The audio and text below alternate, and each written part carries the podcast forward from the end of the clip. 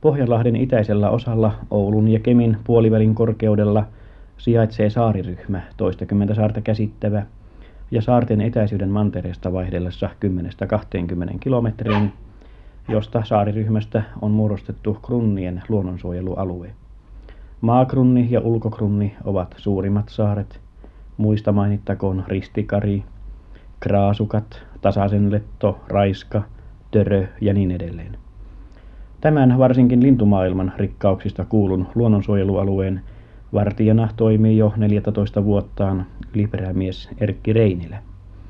Teidän ammatissanne on, ainakin mitä liikkuvaisuuteen tulee, tapahtunut varsin huomattava muutos, kun olette siirtyneet maailman ympäri matkaajasta ulkosaaren vartijaksi.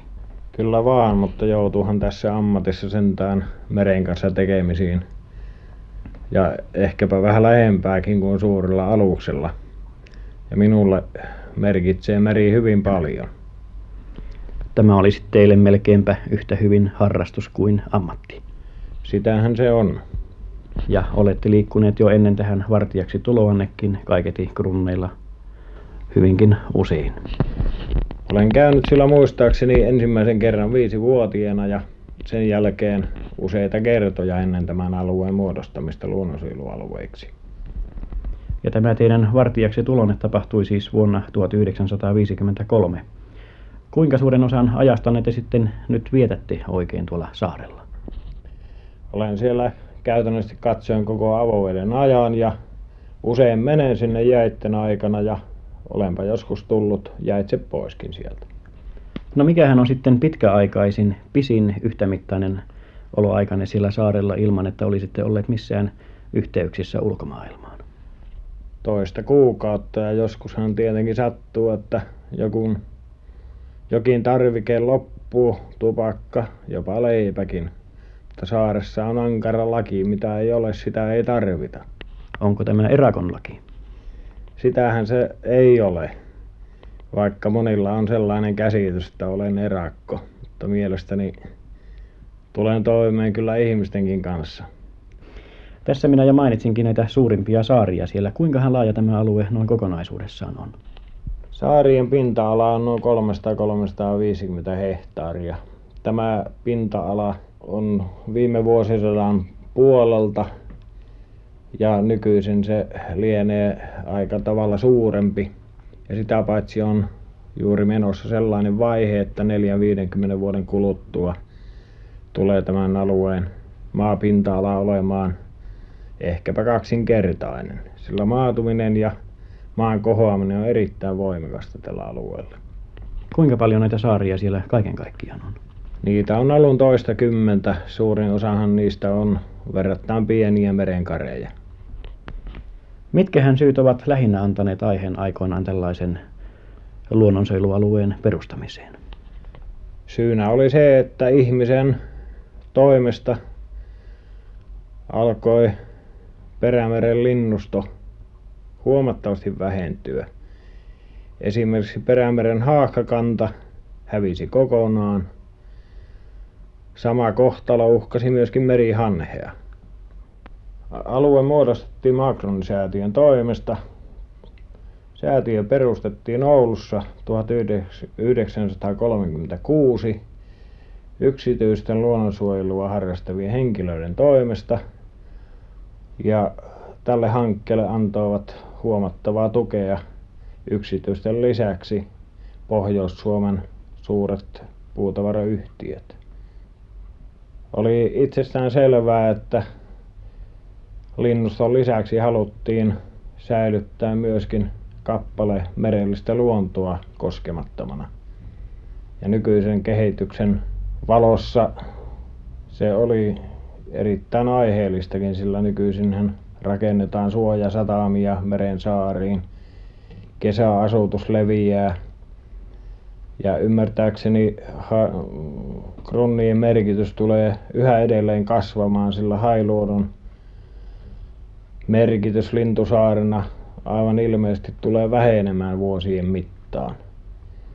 Huomaako saarelle tulija heti sinne saapuessaan, että nyt saavutaan jollekin erikoiselle alueelle? Luulisin, että alueen runsas linnusto on se, se joka ensinnä kiinnittää tulijan huomion. Krunnella on tavattu noin 180 lintulajia, näistä lähes puolet pesivänä. Erikoisuutena siellä on muun muassa ehkäpä Suomen suurin räyskäyhdyskunta. Vesipääskyt pesivät siellä, jotka nyt ovat Lapin lintuja, samoin lapasotka. Onpa siellä piekanakin pesinyt. Linnustohan on krunnien tärkein suojelukohde. Voin mainita, että krunnien pesivän linnuston parimäärä neljä kilometriä kohti ylittää jopa Etelä-Suomen rehevien lehtometsien vastaavan luvun. Tietenkin saarilla liikuttaessa kiintyy huomio myöskin siihen, että siellä ei juuri ihmisen käden jälkiä näy missään. Se on käytännössä katsoen luonnon tilassa. No onko luonto muuten siellä tyypillistä näille tämän seudun saarille ja rannikolle? Kyllä, sitä se on. Maakrunnihan on erittäin rehevä ja se nyt muistuttaa eniten rannikon läheisiä saaria. Ulkokrunni on enemmän ulkomeren saarten kaltainen, huomattavasti karumpi. Vaikka etäisyys mantereelta krunneihin ei olekaan kovin suuri, on kuitenkin huomattavassa melkoinen ero esimerkiksi kevään tulossa saarille verrattuna mantereeseen. Maakrunnin osalta voitaisiin nyt sanoa ehkä noin viikon parin eroja ja vaikka ulkokrunnin ja maakrunnin väli on ainoastaan kymmenkunta kilometriä on lehden puhkeamisessa noin pari viikon ero näillä saarilla. Ja sama on tietysti syksyllä havaittavissa. Kyllä, lehti puissa säilyy syksyllä sitten huomattavasti pitempään kuin mantereella. Onkohan krunneilla ollut koskaan pysyvää asutusta? Minun tietääkseni ei, ellei nyt oteta lukuun siellä aikanaan toiminutta luotsiasemaa, joka lakkautettiin vuonna 1935 ennen alueen muodostamista luonnonsuojelualueeksi. Ulkokrunnissa on nykyisin Oulun yliopistolla biologinen asema, joka sijaitsee Säätiön yliopistolle lahjoittamissa entisen luotsiaseman rakennuksissa, jotka ovat yliopiston toimesta kunnostettu. Ja, ja tällä asemalla on neljän hehtaarin tontti, joka kuuluu valtiolle. Kalastajia näillä saarilla on tietenkin aikojen kuluessa ollut paljonkin, samoin hylkeen pyytäjiä. On olemassa tietoja siitä, että vihan aikana on Hailuodosta vihollisen tuhotöitä pakoon lähteneitä asettunut krunneille asumaan. Minkälaisia merkkejä näistä on siellä näkyvissä? Äijän harjulla ulkokrunnissa on jäljellä vielä kivilatomuksia, jotka osoittavat selvästi, että ihminen on siellä asunut pitempäänkin, sillä se työ, mikä on tarvittu näiden suurien kivilohkareiden muodostamiseksi asunnon muotoisiksi, on ollut melkoinen. Ulkokrunnista löydetty Lapin hauta viitannee kuitenkin vanhaan asutukseen jollakin tavoin. J.V. Kalamnius kertoo tästä löydetystä Lapin haudasta ja arvelisin sen olevan peräisin ison vihan ajalta, jolloin hailuotolaiset löysivät turvapaikan krunneilta. Silloin kun ulkokrunnin vanhaa pookia rakennettiin, se oli 1874, työmiehet ottivat tästä kasasta kiviä ja löysivät sieltä pääkalloja. Tällöin luonnollisesti hauta jätettiin rauhaan.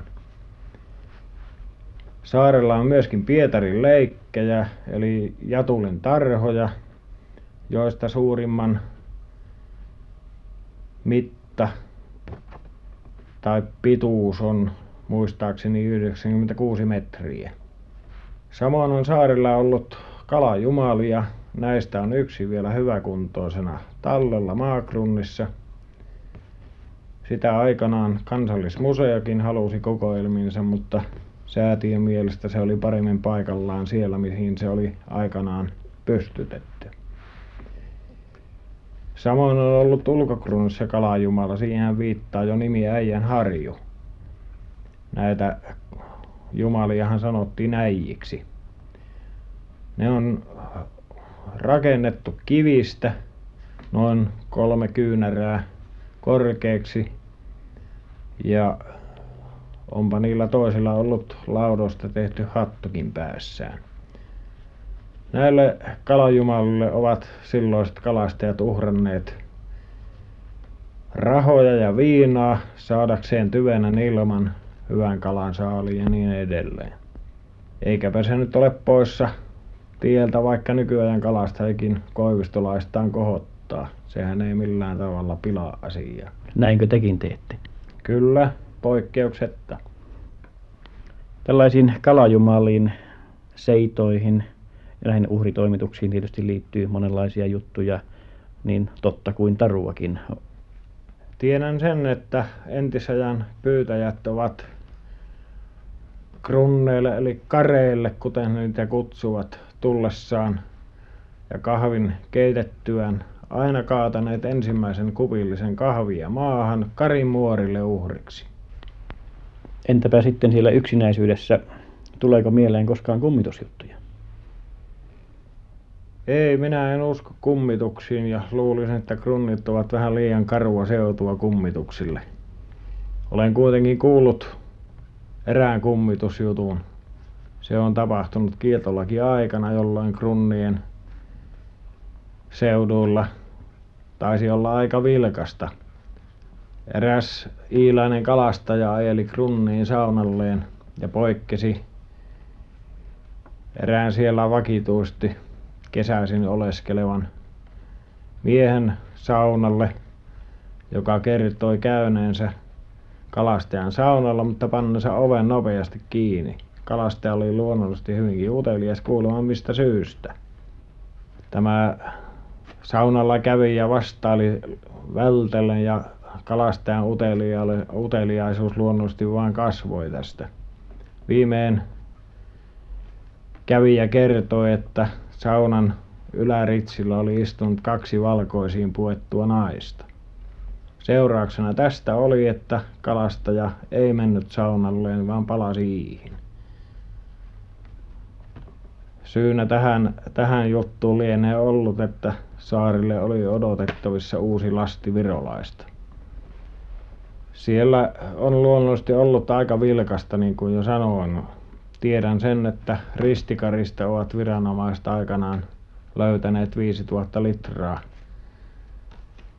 Virolaista spriitä ja kuljettaneet sen hevosilla iihin. Tullilaiva Tornion päällikkö ylipursimies Haavisto kertoi kerran minulle tulleensa marraskuussa krunniin jo edellä mainitun pirtuvahdin saunalle ja sisälle tultuaan tiedustaneensa no onkos sitä pirtua mainittu henkilö oli hyvin rauhallisesti pöytänsä takaa sanonut ka enpä tiiä lumikattavimaan. Onko teillä perämies Reinillä tietoa tai tilastoa siitä kuinka paljon tuolla krunneilla kesäisin käy vieraita. Mitään varsinaista tilastoa tästä ei ole olemassa mutta arvelisin noin neljän viidenkymmenen hengen kesäisin käyvän siellä. Lisäksi tulevat tietenkin kalastajat joita syksyisin saattaa olla kymmeniä miehiä krunnien vesillä pikkusiian ja maivan pyynnissä. No nuo luvut eivät kuitenkaan vielä anna aihetta puhua mistään matkailun kohteesta ainakaan missään huomattavassa määrin. Ei sitä sitä nyt ei voi sanoa. Ja tällaisen alueen tarkoitus ei tietenkään olekaan muodostua miksikään turistien käymäpaikaksi. Ei kuitenkaan ole ollut mitään aihetta ainakaan vielä rajoittaa kävijöiden lukumäärää. Krunnit ovat nyt sikäli onnellisessa asemassa että arvelisin ettei kenenkään päähän pälkähdä sinne ruveta vaatimaan hiihtohissiä ja slalomrataa niin kuin näyttää olevan kohtalona useimpien muiden luonnonsuojelualueiden kohdalla. Kun siellä näitä vieraita sitten pitkin kesää käy niin onko teillä huomauttamista heidän käytöksensä suhteen täällä luonnonsuojelualueella niin vieraitahan on kahta lajia. Ne jotka ovat tulleet alueelle luvan hankittuaan ja luvatta tulleet. Luvan hankkineet ovat tietenkin aivan oikealla asialla ja heidän kohdallaan ei ole mitään suurempaa mainittavana. Ainoa seikka johon nyt voisin ehkä puuttua on se että jostakin syystä näilläkin kävijöillä on taipumus tehdä kahvitulensa suurimpien kivien kylkeen jotka tämän jälkeen luonnollisesti ovat vähemmän kauniita.